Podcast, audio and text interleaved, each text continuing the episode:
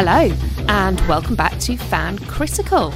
Uh, it is a girls only podcast today. Uh, I'm Emma, your host, and I'm uh, joined again by the recently resurfaced Lucy. Yes, I'm back at the surface level. She's back in town. Yep. We are covering today a podcast that's been commissioned for us by one of our patrons, Beth Panico, uh, on the 2018 neo noir film by Drew Goddard, Bad Times at the El Royale. Do you like the term neo noir? It's not. It sounds like something you say when you're trying to exercise your mouth. Neo noir, neo noir. Neo noir. I didn't coin that, I stole that. I'll be No, honest. I gathered that, you but know. you know, it's just, just a good word to throw around. Uh, well, so I was quite interested when Beth said, "Can we cover cover this?" So Beth has been a fan of ours for a long time. She's supported us for ages, Yeah. and she's great. And she's come up with some really interesting films for us to cover. She has. She's a she's a patron, isn't she? And that's how she gets. Um, well, this is how she commissions these things. She's a top tier Patreon. So hello, Beth, Yes, elite blueberry Beth, and thank you for your continued support. absolutely. And we'll tell you a little bit more about how you can get involved in that in a little while. Uh, but I hadn't heard of um, this film actually, and uh, so when we spoke about doing it, I, I looked it up and I thought, yeah, sounds all right. Good cast. I mean, I got as far as Chris Hemsworth and I was sold. Chris Hemsworth's got basically. an unbuttoned shirt. You say, okay, yes, I'll watch this film. I mean, I actually saw a trailer for this at the cinema, like however long ago, a couple of years, I suppose now, and I did want to see it, but then it seemed to just sink without a trace. Like I never heard anything about it, good or bad. It just sort of, and considering the cast, I was quite surprised. Um, but yeah, it's a bit Yeah. weird, bit of a weird one in that respect. That it, it, it just it was never really on anyone's radar that I was aware of. No, I totally agree. And actually, when I did um, some research for this after I'd watched the film, um, there's not really a huge amount about it out there. There's No. some a couple of like mixed reviews, um, but it did just sort of drop off the radar. So it's quite nice to be able to sit down and watch it and, and see what we think. Before I ask you for your opinion, Lucy, I'm gonna I'm gonna give you the IMDb summary uh, of this film. Shoot. So it goes early 1970s. Four strangers check in at the El Royale Hotel. The hotel is deserted, Is it the early staffed by a 1970s though? Because it says it's 1969. So No, I don't think it is. Incorrect take, IMDb. Yeah, I'm going to take umbrage with that straight away, IMDb, because you're not accurate. Yeah. Watch the film next time. Incorrect. Pay attention. Sorry, I carry bet you haven't even seen it, IMDb.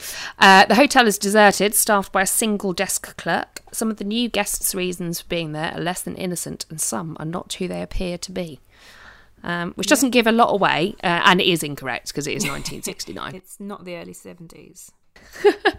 I'm pretty sure that somewhere I read that someone had worked out the exact date it was um, based on uh, some of the news coverage of Nixon. I think it's like the 27th of March 1969 or something. There you go. Interesting that. So interesting. When I first read that, it just made me think of the um, Eagles' song "Hotel California." Ah, yeah. You can check out any time you like, but you can never leave. Mm, that'll be Yeah. important later. Remember that.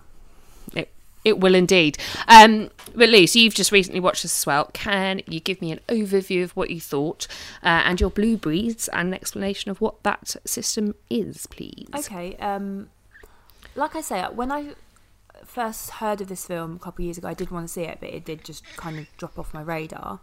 Um, it's got a really strong cast, and I thought it was really well shot, but I didn't think it was executed that well. I feel like I've seen this film before. I've seen films of similar nature, whether that be like Agatha Christie. I mean, I read somewhere that um, it's like Agatha Christie meets Quentin Tarantino, which I think is quite accurate, but it doesn't come off as well as Yeah. it should, considering those are the influences.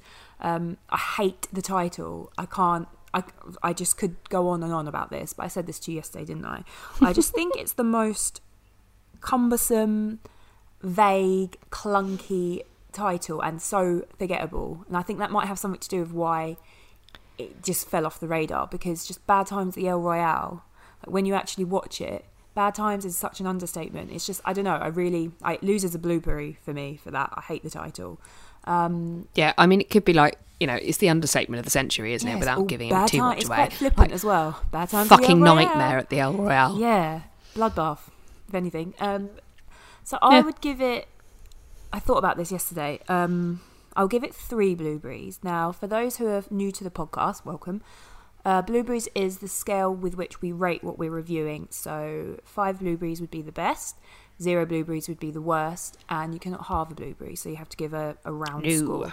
So yeah, I would give it three blueberries because I think um, some of the sort of um, direction and the shots uh, was really really good, really interesting. The way some of it was done, stuff that you've never really seen before, which we'll get onto. Um, acting was good for the most part, and it yeah, it looked good. It's just the execution for me. I don't think the revelations of what was really going on was done particularly well. Um, and that fucking title, think it's terrible. So yeah, three blueberries for me.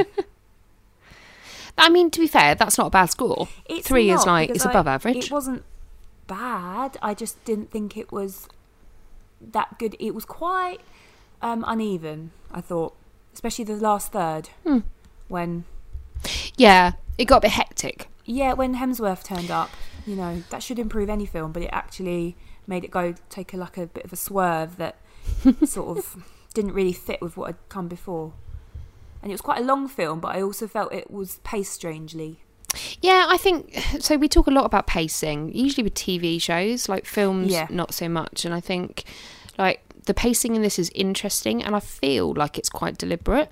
Um, I I really enjoyed this. Oh, wow. I, I haven't sat down and watched a film that I've not paused to go off and do some washing up or, or something in months. And yeah, I mean, I know we're all living in a weird world, but I really, really enjoyed it. I thought it, it was humorous at times. I thought this, like, stylistically, it was really interesting. Yeah, so, it looked great. um, you know, yeah, it looked fantastic. You've got all of those like um, kind of placard black scenes, which remind you very much like silent movies, um, you know, an old noir cinema, that kind of thing. Mm. Um, it's got an amazing, amazing cast. yeah, cast was great. like blew me away. Some of the acting was unbelievable, I thought, and um, some surprising performances in there. The soundtrack was fantastic. Mhm. I enjoyed some of the twists and like the references. I, I have to say, and like some of this comes up a little bit later. I think it reminded me a lot of Once Upon a Time in Hollywood. See, I have not seen that. So So it is Tarantino esque. I thought, like Hateful Yeah. It reminded me of just the the concept.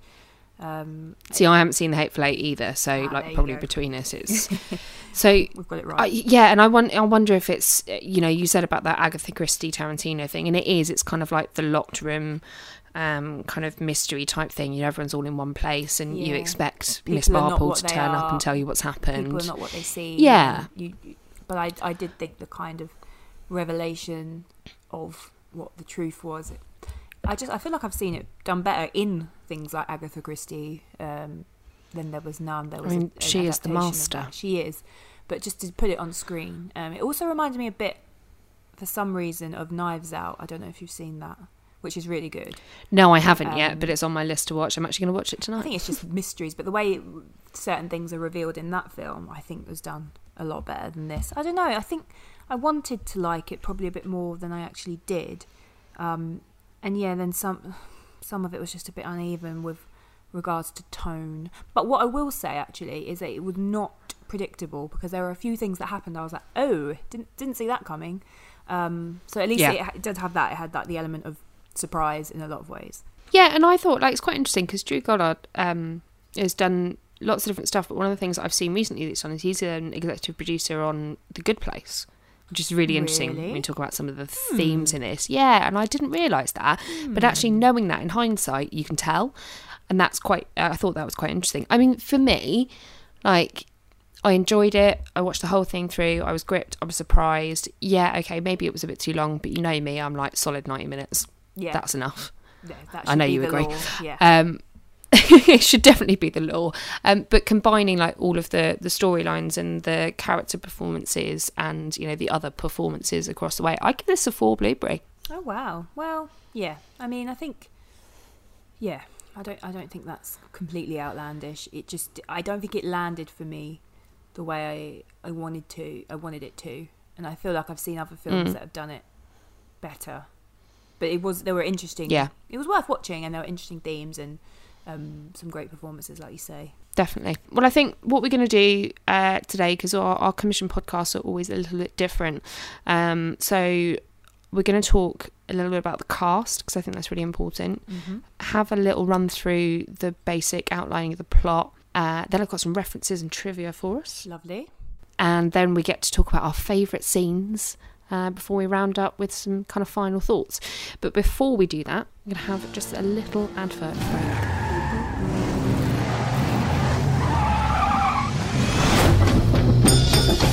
First time at the El Royale? You have the option to stay in either California or Nevada. I always want to stay in the honeymoon suite, even though I'm not currently on my honeymoon. It's that time of the podcast where I nag at you about all our other content. I know we're very early in, and this might be your first foray into Fan Critical, but I hope it's not. Uh, Fan Critical is our parent podcast, and at the moment, as things are uh, a little uncertain in the arts and media's world, uh, we've been doing some different things. So you might have caught uh, some of our How the Fuck Have You Not Seen That series, where we are all bringing out the films from our closet that we've pretended to see for years that none of us actually have. So most recently uh, was Lucy's Closet of Shame, uh, and she revealed to us all that she had not ever seen Aliens.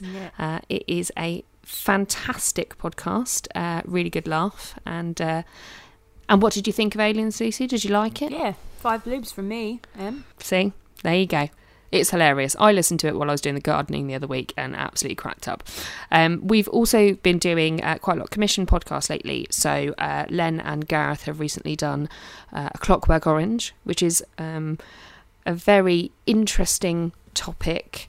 Uh, or, or kind of plot and style to cover, uh, and uh, we just released Midsommar, which was a great hit last year, and I think like Gaz's favourite film of 2019 or something, wasn't it? Yeah, he loves it, and um, I think Len loves it as well.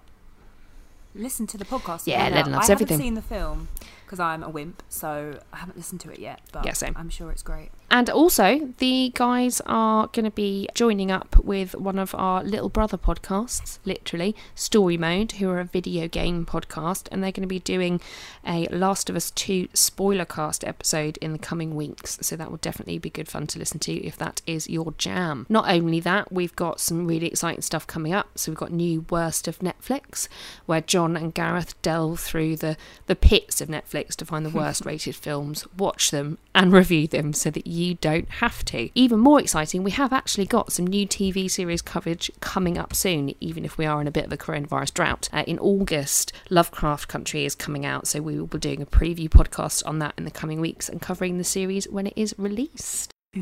So if you like the stuff that we do, or if you want to commission a podcast like Beth has done here, then you can support us on Patreon. Uh, Lucy, tell us a bit about that. So Patreon, you have different tiers, um, and depending on how much you contribute each month, you get different benefits. So if you are a junior blueberry, five dollars a month, you get to join in on Discord. You can chat to us about whatever you want to chat to us about, but mainly TV, Anything. TV and TV, films. film. People usually stick to that, and you get access to Cast It. So Cast It episodes are bonus episodes that we do where we would take a film or TV show, usually a film, and we recast it. It usually turns out quite funny. Sometimes you improve on the original casting, I find. Agreed. And you can go from that level all the way up to, as Beth has done today, you can commission your own podcast. And when coronavirus finally subsides, you'll be able to potentially appear on a podcast of your choosing also. Um, so, yeah, definitely. Indeed. If you're interested in supporting us, if you like what we do, if you head over to patreon.com forward slash fan critical and you can check out how you can contribute and what awards you'll get. Rewards you'll get, not awards.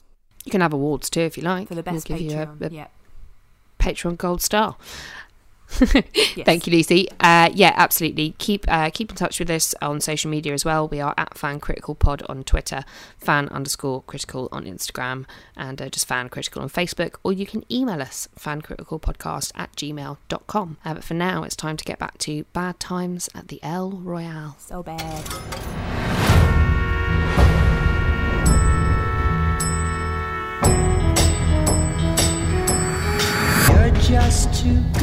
So I want to talk about the cast because I think we've got an amazing cast here. Really, there's a mm. really interesting mix of actors and characters. So I'm going to list our our main team off, and then we'll pick and choose, have a conversation about some of them. So we've got Jeff Bridges starring as Father Daniel Flynn or Dock O'Kelly, Excellent. Cynthia Erivo as Darlene Sweet.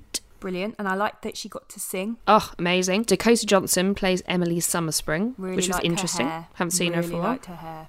Oh, and those jeans, man. Makes me want a fringe, but I've got a fat face, so it doesn't ever look good. But, you know, Mm. Just hair inspo there from Dakota.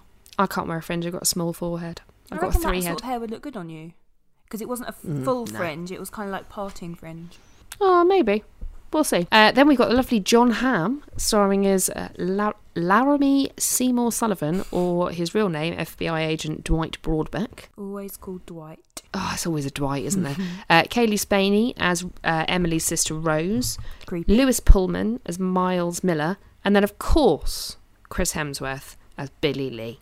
You ugly son of a bitch. Oh, man. Right, can we talk, let's talk about Cynthia Erivo. Like, Yes. she is amazing. Yeah, she's a fantastic actress and singer. Oh yeah, amazing, absolutely amazing singer, and I had no idea. Her voice is stunning, Yeah. and her performance I thought was amazing. So Darlene Sweet is a backing singer, um, as we learn from her background, um, but she's also doing a few kind of small performances on her own.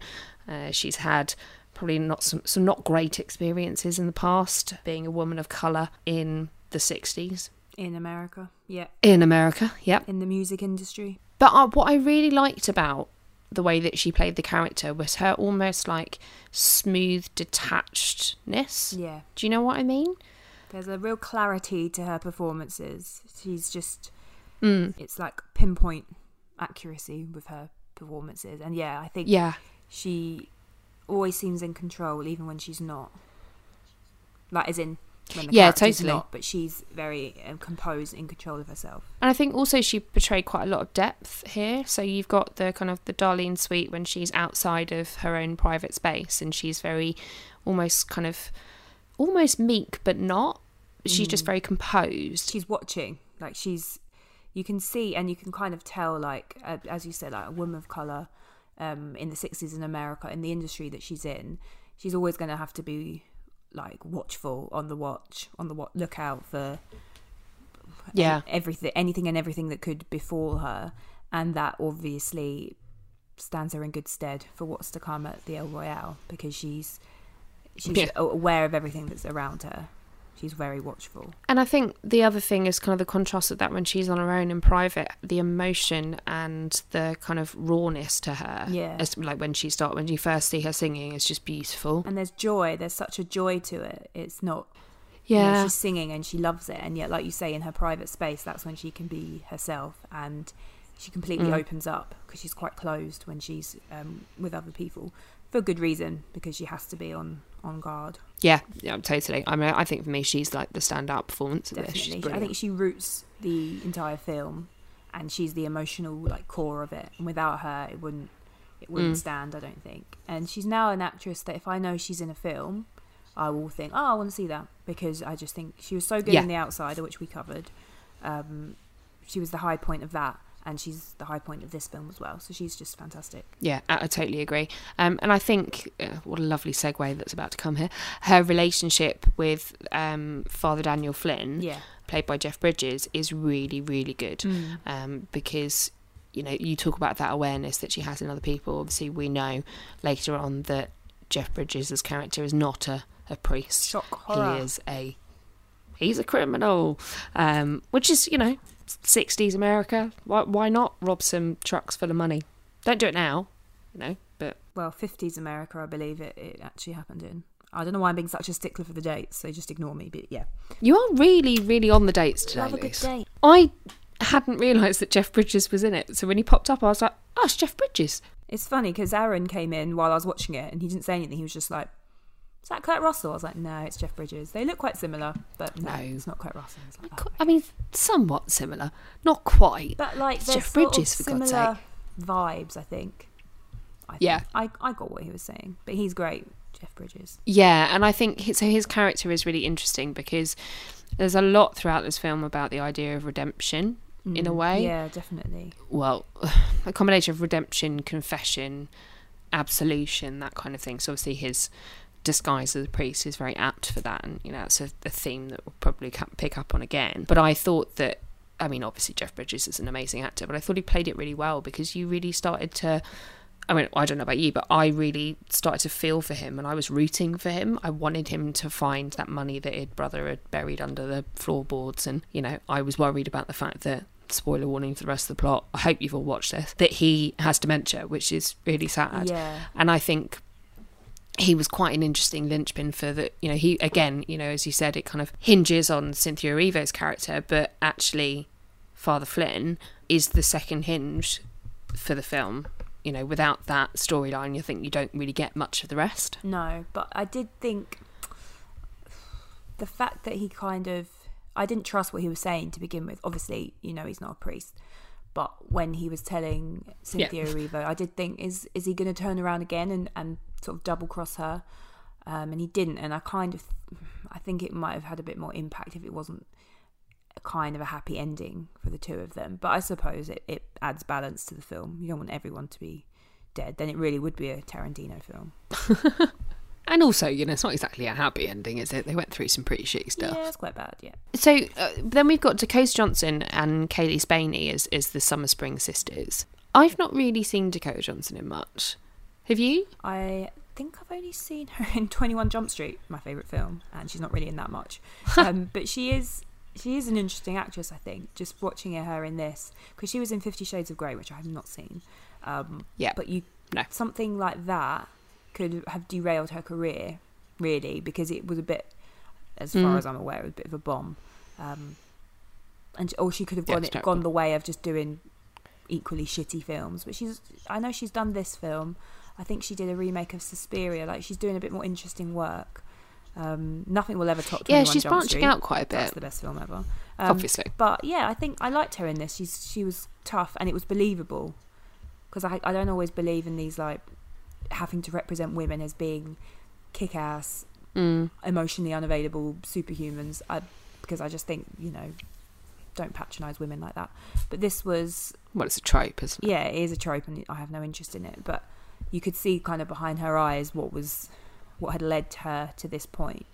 Um, and yeah, I thought it was a good performance. Really nice hair, and that whole look for her it really works. Seventies, well, late Yeah. sixties. Sorry, look looked very good on her. Yeah, come on, get the dates right, Liz. I mean, and that, that's actually one of the things that I really like about this film is the kind of the setting and the styling of that. So then you've got Jon Hamm as Laramie Seymour Sullivan, uh, who we later find out is actually an FBI agent. his accent, I was like, this is pretty shocking. I don't think I can watch It a whole terrible. film of him putting on a terrible foghorn leghorn accent. Um, but yeah, obviously was that was part shit, of wasn't it. That it, it was not his real accent. But I think when he first appears and he's like he's doing this whole like vacuum cleaner salesman thing, it was so like camp. Yeah, it's Almost. OTT, proper OTT. Yeah, I loved it. I thought he was brilliant. I really liked it. And then you see him develop as he sort of lets more of his actual character come through, you know, the actual the FBI agent and you see his fear. I would have liked to have more of that, to be honest with you. And I think that's one thing when I talk about the pacing is that you get a little peek into his um, home life. You know, he's, he's calling his daughter to uh, say their nightly prayers. He wants to help uh, Rose that he sees kidnapped. Um, And the fact that you kind of got that little peek into his humanity and his character because he's he's hardly developed at all before he spoiler warning gets shot or sawn in half almost with a uh, shotgun.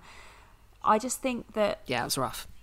I would have liked more, considering he's like one of the bigger names in it. I would have liked more of his character developed in order for that to have more impact. What happens to him and the fact that he wanted to help. I don't know. I just I thought that was a bit like oh he's he's gone. Yeah, it was just a bit of a shame that we didn't get more of him. Yeah, yeah, yeah. It just yeah.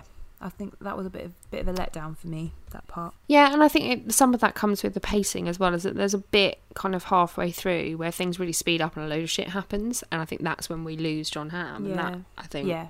it, can, it was a bit it was a bit of a shock to me because I like assumed revelation, he'd be in the whole revelation, thing. revelation, and that's what I thought with Yeah. the pacing and the, the revelations of the truth was it wasn't done as well as it could have been. It wasn't executed that well. What I do think was ex- executed, escalate, the, the, the, what I do think was executed very well was Lewis Pullman's performance as Miles Miller. So does he? Sorry to interrupt you. I was watching it and he just reminded me so much of a less sort of appealing looking Tom Holland. I just really thought he looked. well, like that's him. interesting because I'm pretty sure that Tom Holland was asked to play one of the roles, and it may well have been that, and he said Really? no. Wow. I think Hmm. he might have been a bit young because I'm not sure how old Miles is supposed to be. But when they showed, you know, you show the flashback at the end that showed that he was, I presume, in Vietnam.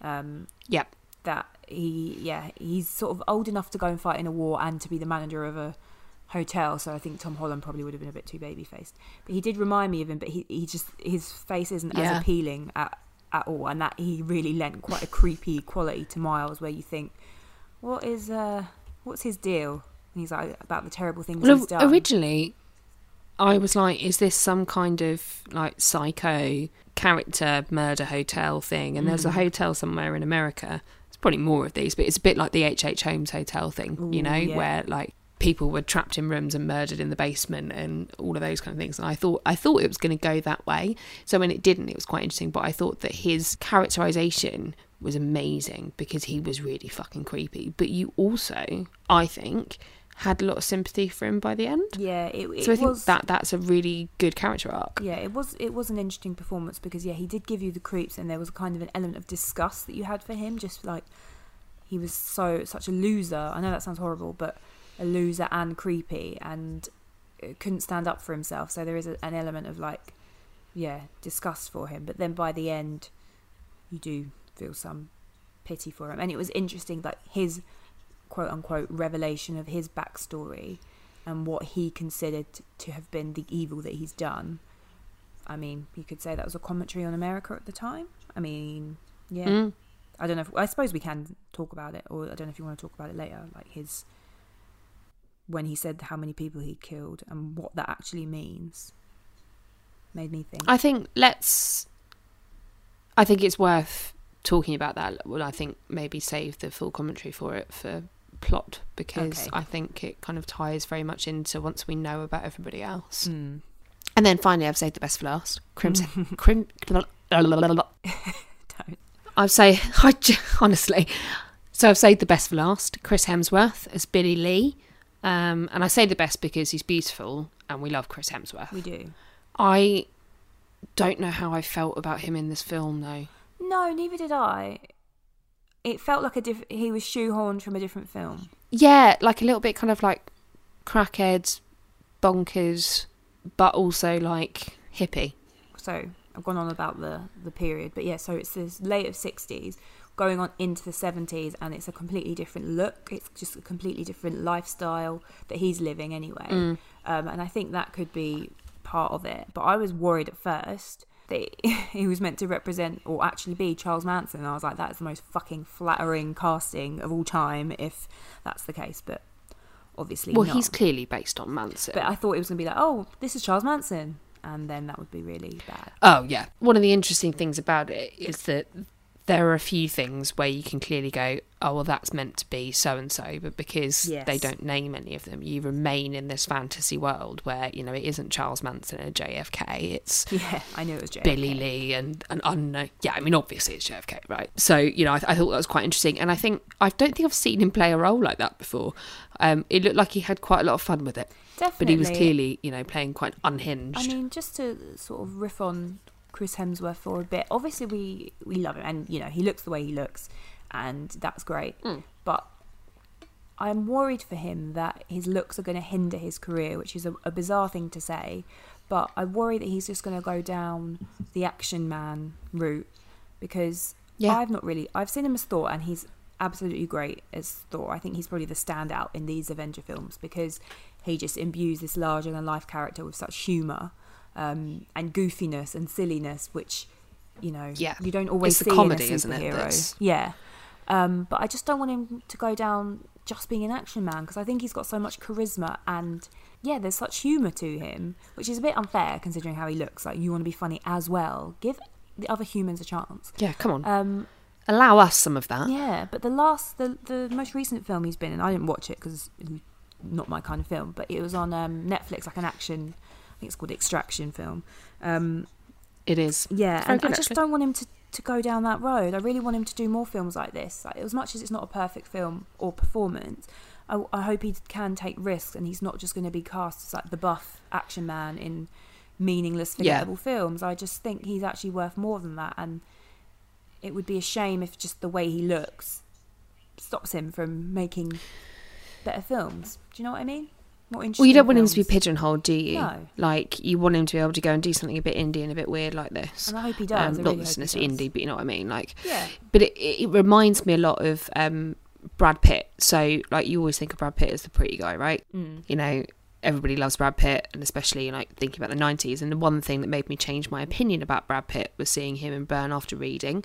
I have not seen that. I'm not really a Brad Pitt fan, to be honest. But yes, I understand what you mean. It's a good comparison. He's hilarious, and I never realised he was funny. And I think for me, watching Chris Hemsworth in this reminded me not because he's not playing a funny character; it's funny at all. Um, But there is humour to the performance. yeah, it reminded me of that, which is it's something I've never seen him do before, and it's something different, and I liked it, even if it felt a bit weird. Yeah, I just think it didn't fit in with the tone of the film. And again, I think they put him in too late for you to really have any kind of, oh, this guy's a dick, or or to have any kind of feelings about him. So I, I, I just that's what the problem with the film is. There's not enough. There's almost too many characters to make you care about any of them, apart from probably uh, Darlene. Yeah, I think you might be right. Well, I think that's a good point actually to, to kind of bring us onto the plot is, you know, where where we start getting interested in people and, you know, how much we learn about them. Um, so I think that let's let's talk through it. Um, not in I've got a summary. I'm not going to do too much detail 'cause it's a because you know I want you guys to watch this film. It's a, a long film, but I think let's talk about the opening. So it's a there's no opening credits really. We open um, in 1959 where a man is hiding a bag of money under floorboards in a hotel room. Another bloke arrives and it's very like film noir setting. Um, kills him with a shotgun and then walks off. And then I think we get the flash of 10 years later and the title screen, and that's it. That is how we open this film. And I thought, I was like, this is not what I was expecting. Yeah, it was definitely a good opening, um, and it kind of looped back to that, but it's it's almost like the, uh, you know, in Psycho when um, the main character has like stolen some money or whatever, and you think that that's going to be what the film's about, and then it totally is not about that at all. And this it was about the, the money, but it also isn't really about the money. This film, and Yeah, the hidden money was kind of the undercurrent, wasn't it? but it's it's not what draws everyone there. It's Nick Offerman, isn't it? Is it? Yeah, because his name was in the cast, and like Ah. I, I recognised just his square silhouette head. Um, so I would have liked to see a bit more of him. I, I thought he might pop up in a flashback, but it doesn't really, does he? I think he's he's there in his mask No. in the flashback to the robbery. I think that's pretty much it. Yeah. Yeah. But I think that opened us up quite nicely to like how they frame the film, like, it's shot really well. and it's consistent, which I like. So you know, every character gets their bit. You know, whether it's room one, room four, Yeah. room five, or it's you know the backstory of Billy Lee, or you know all of those things, and I, and I think that really helps. But once we've had this this kind of first scene, we get our you know ten years later flash up. John would hate this. He hates being told how much time has passed on the screen. And we're in the lobby of the El Royale Hotel, and you know, various different interactions are happening between uh, Daniel Flynn, the priest, Father Flynn, Darlene Sweet, Laramie Seymour Sullivan, and Emily Summerspring eventually arrives. What I liked most about this beginning was not kind of necessarily learning about the characters, but the really interesting uh, setup of the hotel. So it is it is basically slap bang across the line, the state line between California and Nevada, which is so odd. More films should be set across like state lines like that. I mean, I'm sure there are listeners. If Uh, you know of yeah. any that we should watch, let us know. But Yep. it's definitely an interesting conceit, um, and I liked how the keys had different the state-shaped key rings. I thought that was a nice touch. Yeah. Well, and it's also like the difference between California, which is like your sun-loving hippies, and Nevada, which is your gamblers and your casinos, and and I think having that all in one place is really interesting, and, and the way that um, we get that introduction from Miles, who um, is not there initially. Uh, he appears to be the only person left working in this hotel. He is the receptionist, he is the barman, he is the chef, he is the housekeeper, um, which is all very odd and does give you kind of very strange H. H. Holmes gonna get murdered vibe. Weird vibe. It's also weird how they all turned up there, and they're all they're not linked. None, they're not really linked at all. Um, but yeah, they suddenly all turn up at the same place that's been abandoned for however long. You mentioned this earlier that um, you've seen the uh, new adaptation of And Then There Were None, Mm. this felt like that, where everybody gets a letter and they turn up at the same place. And I thought that the twist along the way was going to be that they'd all been invited there for a reason. Yeah. Or there was some link between them. But yeah, no. Yeah, that there was something that tied them all together, but that is not the case. So we won't we won't delve down that road too deeply. So then everybody checks into their rooms. Everyone's just really keen to just get in and get done. No one wants to really be next to each other, and they all find it very awkward. Um, Emily is a bit of a dick. She signs the register. Fuck you. She's clearly very keen to just get away from everyone. Um, but we start really with Sullivan. Um, so Jon Hamm's character. So he checks into the honeymoon suite, and then he starts removing wiretaps. Yeah. So he's basically disrupted the entire room into like absolute disarray, pulling out these wiretaps and various different things. And then he seems what he finds basically two different sets of them, which at the time didn't really make sense until we get a bit later on. And then he goes nosying around in the hotel and finds a secret corridor. Hmm. This happened quickly, Yes. and this is where it kind of went off track Yes. in a good way. Well, I think it's. I just found the way it was paced. I thought it was a bit disjointed. I don't know. Like it happened quickly, fine. Like get into get into the meat of the story. I'm a fan Mm. of that. But yeah, it all just unravelled from there, like plot wise, I guess, which is probably what it was supposed to do. But I just felt like I don't know. We weren't grounded in it enough for it to just suddenly spring off like that. But that's just me, I guess. I think that's probably why this has had quite mixed reactions as well and kind of fallen by the wayside, I think, for a lot of people because I really liked it. I like the fact that all of a sudden it was like a snowball rolling downhill that kept gathering speed and gathering size and you didn't really know what was going to happen next. And I like that. You know, he goes down this back corridor while Miles is passed out from a heroin shot Yeah. I don't know how you describe it. Um, and he finds this corridor where all of the mirrors are basically one way mirrors, they're observation mirrors, and there's a movie camera, and then he sees all of these things. And that for me was like, this is brilliant. Yeah. That kind of That shot voyeuristic. was great. It was supremely creepy. It ah. did give me very like bad vibes, bad feelings Proper chills. because you don't know. And there's always also the way a lot of the shots were framed. Like I'd say a close up on Jon Hamm or like semi close up, and then you can see what's sort of in the background. And you keep thinking you're going to see a man or I don't know a zombie or, or something. It, it was it was really like Like a load of dead bodies or Yeah something. Like it's just, it yeah. was really well done. Like the suspense that it built at times was really, really well done. But it it didn't have enough of that almost, or it didn't compound that enough for it to to be really cohesive for me anyway. But yeah, that that scene when Mm. he's walking along and yeah, turning the speakers on and just discovering the extent of what was happening there. Yeah, and you don't know what you're going to see, do you? It's a bit, it's, it was quite no, creepy. and like when Miles had said earlier that some of the rooms weren't cleaned, I was like, "What is in those rooms? what's is it going to be there? a you know, here's my mother in a chair kind of thing?" Um, but actually, yeah, exactly. Well, it felt like that. It, it really did. And actually, there are parts of this that go the complete opposite way, and it feels like a bit of a romp. Um, you know, and, and we'll talk about some of those bits. But what he actually sees is what he thinks is Emily with a kidnapped woman. yeah. Um, and I think he, he also sees um, Darlene Sweet singing and um, Father Flynn sitting in his room looking very confused. Yeah. So he kind of dashes out of there and goes to the goes to the phone booth and uh, makes a call into the FBI where we're like, oh, wait a minute, you're an FBI agent, Dwight Broadbeck. I mean, the bug removing does kind of give you some insight into what Yeah. his, his real game is. Well, it did for me anyway. and he's basically told to ignore the fact that he thinks he's seen a kidnapping. So I not hate the FBI. Sorry if there are any FBI agents listening, but I hate in in this respect. Maybe they're not allowed to get involved. Yeah, obviously, but okay, you just they just don't care. Then they just don't care about. You could say, right, we'll call the police. Like you could do anything, or like, we'll we'll let the police know. Nah, just ignore it. Let- Also, he could have called the police. well, yeah, well, they the FBI could have done it on his behalf. Just sent a car round. Mind you, that'd be a terrible plot, wouldn't it?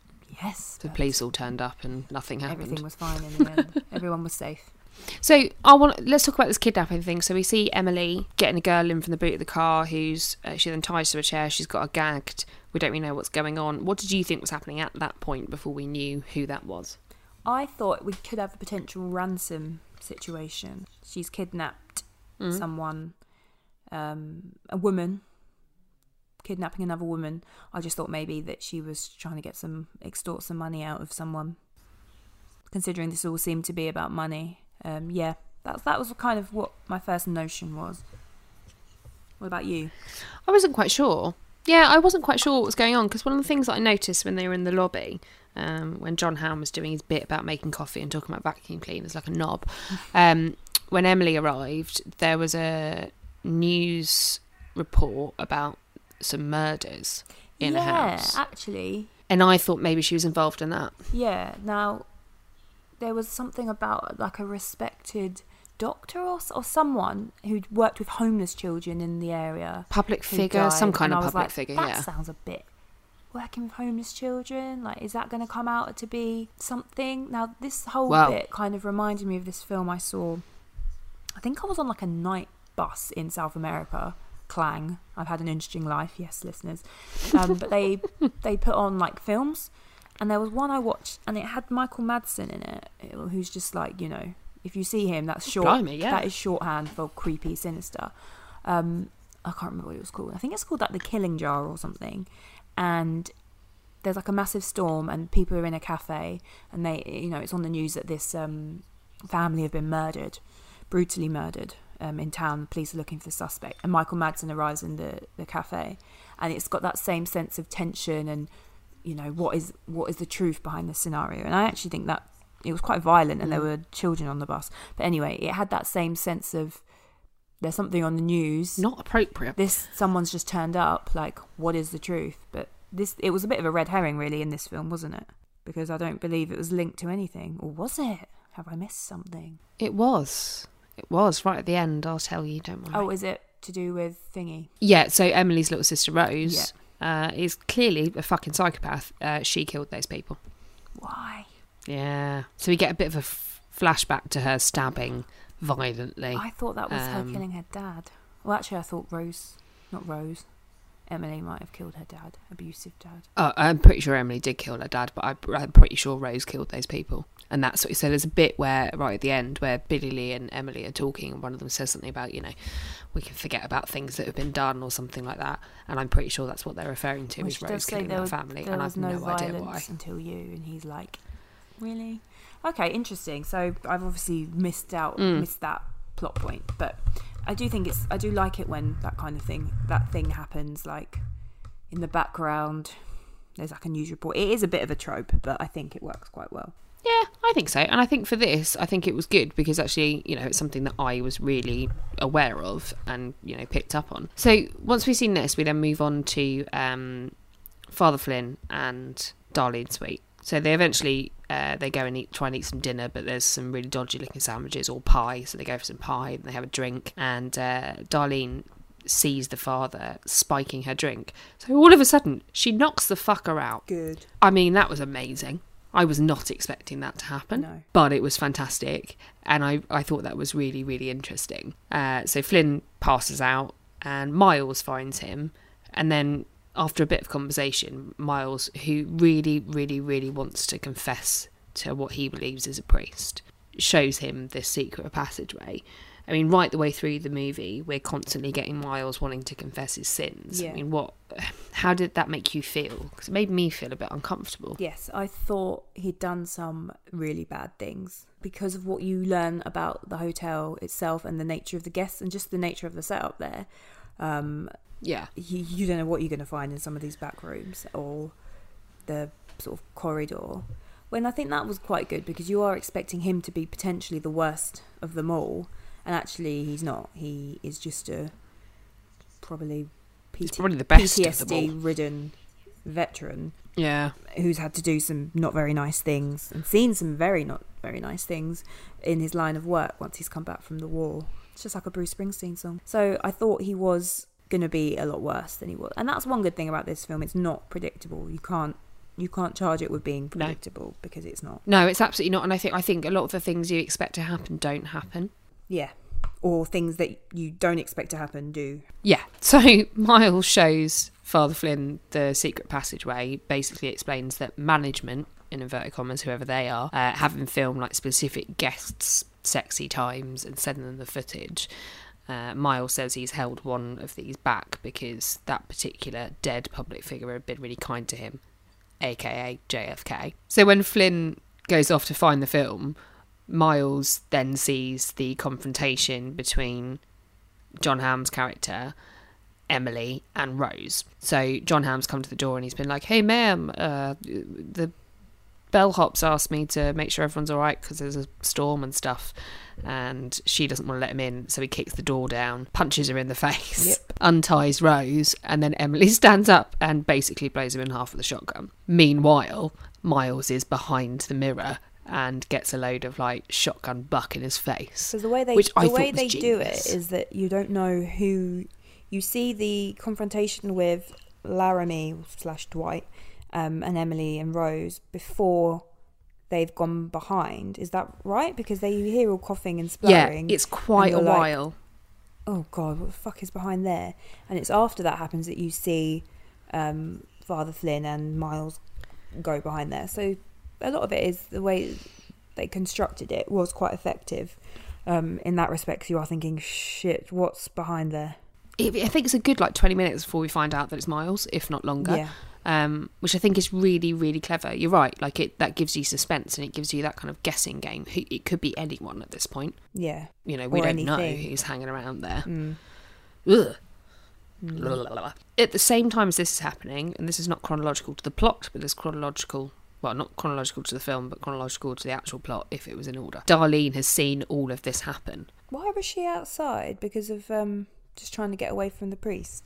Yeah, I think so. She'd been shocked, and I think she was like, "I'm just going to leave now. This is awful." So she tries to get away in, her car, uh, but it won't start because uh, Laramie slash Dwight has um, basically pulled out some wires of everyone's cars, so they can't leave. And then Father Flynn arrives and tells her his story. So he basically explains that he's he's actually Dock O'Kelly. He's been in prison for ten years for a robbery, recently paroled. He came here to get the money back that his brother hid in those first scenes back in 1959. But he's got dementia. He got the wrong room. He wanted it. He wanted to get into her room without hurting her to dig up the floor and see if he could get the money. And I think this whole encounter between them is really interesting because Darlene is, you know, we said this earlier, she's very composed outwardly, but inwardly you can see her mind going. Yeah. And what's interesting about the conversation is that Father Flynn is basically saying, I know you're thinking this, that, and the other, but you could do this and you could do that. And I thought that watching him say it and her think it was very, very interesting. Like, she's such an expressive actress. Yeah, she's she definitely is, and yeah, you can see her mind working even when they were chatting in the bar bit. You can see she's sort of sizing him up and seeing what her situation is with him, and when he's explaining the situation in the car and her options, yeah, you can Yeah. you can see it in her face, her deciding what to do. What would you have done? I probably would have been like, "You can have the fucking keys. I want to leave. Help me get my car started. You can have the keys. I don't want your money." I mean, I'm not speaking as a black woman in 1960s America, but if it was me, me, yeah, I'd be. like, I want to get out of here. So you can have the money. I don't care. Yeah. I'd probably want half the money. I want in on this plan, on this plot. Yeah. I want in on this, like, There's absolutely no guarantee this criminal that tried to drug you is going to give you half the money. Quit while you're ahead, I reckon. no. Get out with your life. That's very true. However, what I've got to say is the way that they dig up the floor is genius. Yeah. So Darlene agrees that she'll split the money with him. He can come in and dig up the floor. That's fine. So um, in, and we watch this like largely from the perspective of Emily because she's now been through the mirror, found Miles, blah blah blah, and she's watching through the mirror as um, Darlene is singing. Uh, wandering around the room, and every time that Father Flynn has to uh, like hammer into the floorboard to yank it up, she claps and she is belting out some absolutely beautiful vocals. And I just thought it was a really clever bit of staging. Do you think she, the way she's looking into the mirror, it's like she knows there is someone there? Do you think she knows, or she's expecting someone to be there, and if so, who? I think she might be suspicious that someone is there, but I don't know if she knows who because I th- I'm assuming that Flynn told, from what I remember, told her about the. Yeah, but then who who would Tunnel? she be thinking was there? But or maybe she's just looking into fucking it. anyone at this point. Yeah, if anyone's out there, I can see you. Well, I can't see you, but I've got an Yeah. idea that you're there. I mean, it's creepy, isn't it? The It idea that someone's behind a wall looking at you, Yeah, like really creepy. for both people concerned. Yeah, and, and watching from both sides of it as well was really interesting. Really interesting. So after this happened, they've got the money and they are off to go, and then all of a sudden, Billy Lee arrives and he basically takes everyone hostage. Mm. So we've had a bit of kind of playing around with Emily and Rose and Miles trying to work out whether to beat him up or not and then it sort of comes out that Rose has called Billy Lee to come and get her because she is she's full on in the cult. Yeah. So everyone's taken hostage. This is I mean this is pretty rough. We get a lot of stuff happening here. Uh, but I think the the the boldest thing is a set is a game of like do you want to die roulette. Red or black? Do you want to die? Red is life, black is death. But also, d who knew whether if your number came up, you were getting your color came up, you were getting shot or yeah, not? you don't actually know what you're betting on. what, no, you're just here? picking a color. So he says to Emily, "Pick a color, red or black." She won't. She has to. She picks, and then the game is between her and Miles. He spins the roulette wheel. Um, it lands on whatever color it lands on, and he shoots Emily dead. That was what I was like. Brutal. Oh, did not expect that to happen. Really didn't expect that to happen. No. I thought Miles was a goner, I well, I mean, poor Miles. I mean, he does go, but I thought he was a goner. um, right which then. is sad. I also thought that that would spur Rose into being kind of deprogrammed. Again, not predictable because it did not work like that whatsoever. I think she's a complete and utter nut Yeah, job. she's well in there. yeah, she is. There's no going back for Rose, unfortunately. So then Billy Lee wants to play another game of live or die roulette with Darlene and Father Flynn because he's been questioning them. He wants to know about the money. He wants to know who he really is and all of this stuff. And, and there's this really sad moment in there where Yeah. um, when Miles realizes that he's not a priest, That's a and I don't know why, but it really got me. But it's also sad when he's like, he asks him his real name and he's like really struggling. And then he says to Darlene, he can't remember. Did I ever tell you my real name? Because he can't remember. That's quite, I thought that was quite poignant as well. Yeah, it was sad. Hmm. just really sad. And then shit, you know, all hell lets loose. So O'Kelly basically, O'Kelly, I'm not gonna call him that.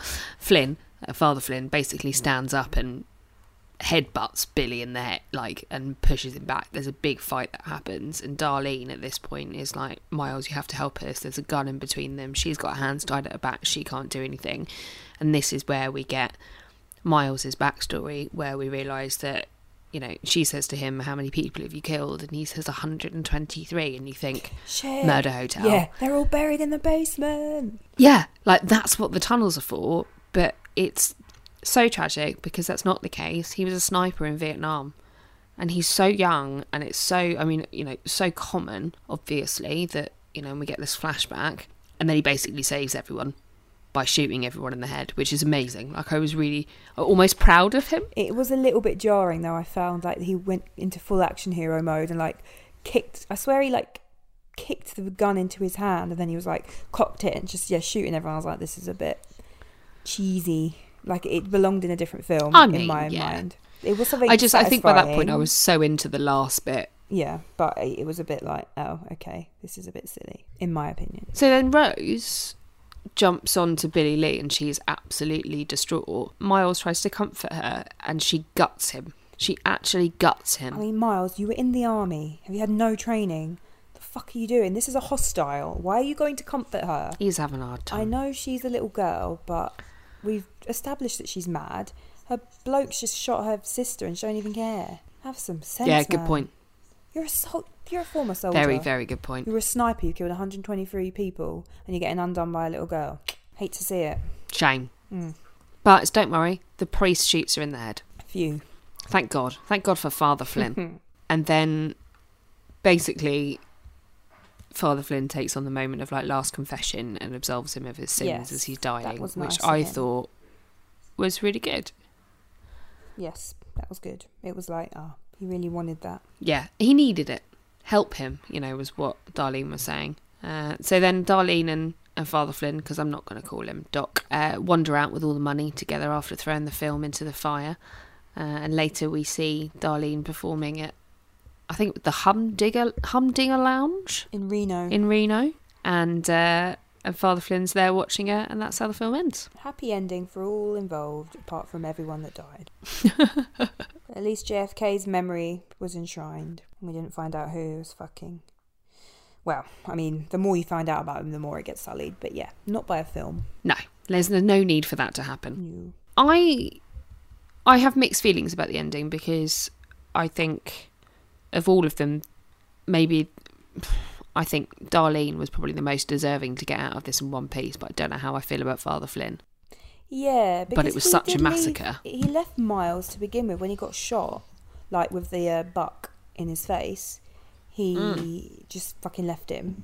So yeah, I think that's what another thing is a bit mm, uneven. Like he's a bit of a prick, and I'm fi- I'm fine with that. Like you can have a main character that's not that sympathetic, but then they kind of try to make him a bit more sympathetic at the end. And the fact that he like went to see her perform, getting a little bit cheesy from a different film. That's what I mean. The tone, I think the he's in love tone with her. was a bit uneven for me. She has a beautiful voice though, so don't blame him for wanting to go to see her sing. And she sang every single one of those on live on camera. Really? And actually, so that scene where they're digging, yeah, that scene where he's pulling out the floorboards, she sang that series of songs Wow. something like 27 times through all of the different scenes and shots, which is Yeah, amazing. that's amazing. So none of them were pre-recorded. It was all her singing on screen, which was fantastic. Mm. Lucy, Yes. what's your favourite scene from this film? Okay, my favourite scene, other than any of the scenes where Hemsworth's got his shirt off, is probably actually when um, Laramie goes behind the uh, the corridor. I thought it was so unnerving, and I thought the way it was shot Mhm. was really. You didn't know what was going to come. You didn't know what you were going to see. Didn't know what was going to happen, and I thought it was really masterful the way it was done. And I think I would have preferred to have a bit more of that character trying to investigate things than it just going south so quickly, if you know what I mean. Um, Yeah. I think that was a, a really excellent scene. Very good choice, Lucy. We did. We lost our intrepid investigator, didn't we? Early doors. Damn it. My favourite scene is not quite so uh, cultured as yours. So it's 100% got to be when Chris Hemsworth is wiggling his way across the room to Deep Purple's Hush. I tried to take this question seriously, but you know, yeah, yeah, he is snake hip. But it was like, but for so many reasons. One, because it was like half shirtless Chris Hemsworth snake hipping his way across the room. Two, the music. I love Deep Purple. It's a brilliant song. Yeah, it's a good song. It's Good use of music. And actually, like you've got, yeah, you've got that whole jukebox thing the whole way through um, with Darlene and Father Flynn and everything. Um, but also, it, for me, it just highlighted the absolute insanity of the character, and I just thought it was really clever.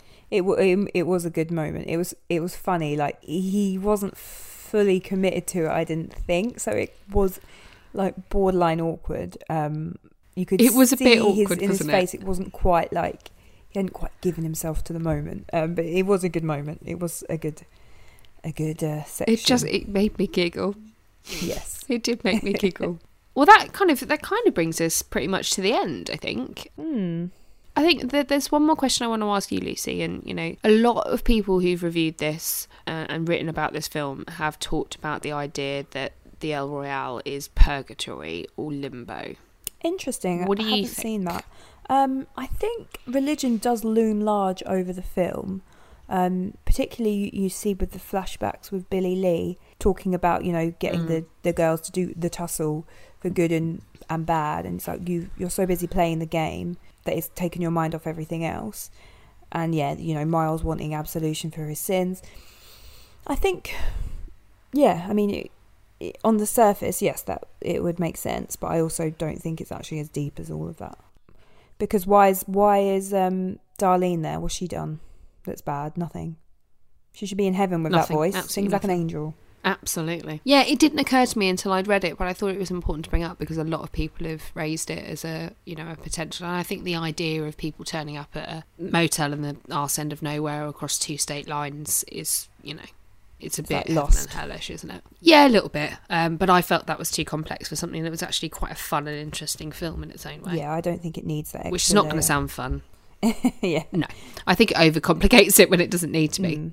Before we go, I've got a couple of bits of trivia for you, Luce. Oh, So there were two people who were originally cast for the uh, or considered for the roles of Billy Lee and uh, Darlene Sweet that weren't eventually cast, which I think is really interesting. So Beyonce was considered for Darlene. really? Yeah, which is I I wouldn't have liked that. She's not a great actress. Like, not bad, but she's nowhere near as good as Cynthia Erivo. No, and she was great in Austin Powers, but not for this. The other one, which I think is very interesting, and I can, and knowing this afterwards in hindsight, I can see what was trying to be emulated here, um, is that Matthew McConaughey was originally considered for Billy Lee. Hmm. All right, all right, all right. I can see that. Definitely. Maybe he's a touch old, Yeah, I think that's probably it, isn't but it? yeah, I mean, he's got shirtless cult leader written all over him, hasn't he? A lot of the time.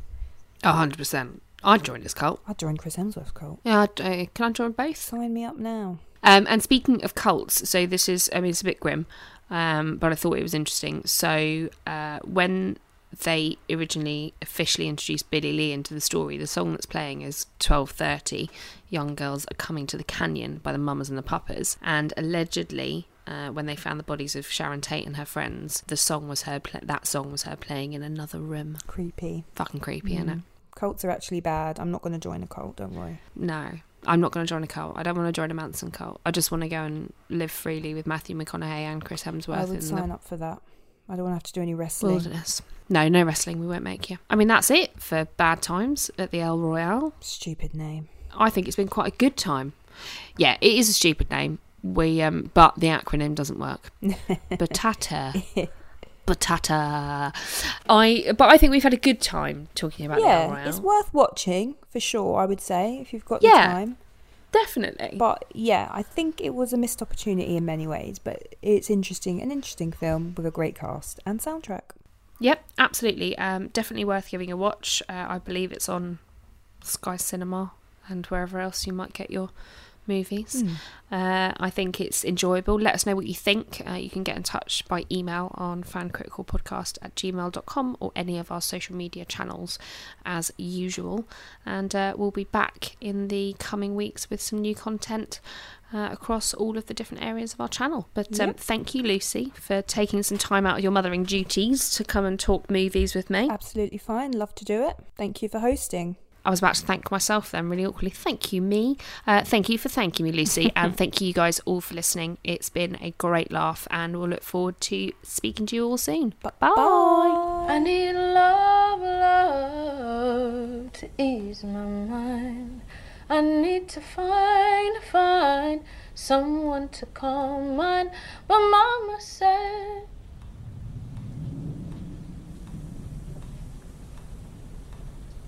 You can't hurry, love. No, you just have to wait.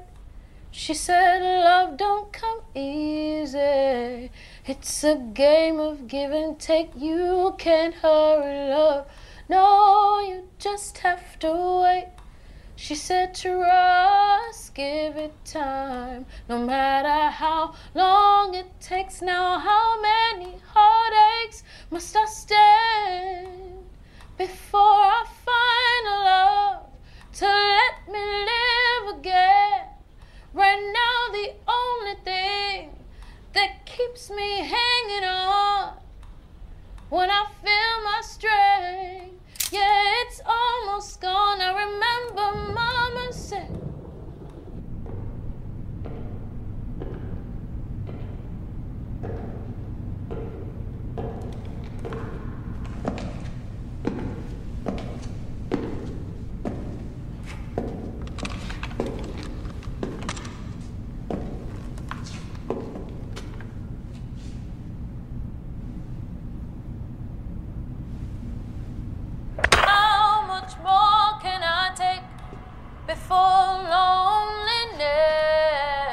Will cause my heart, heart to break? Now I can't bear to live my life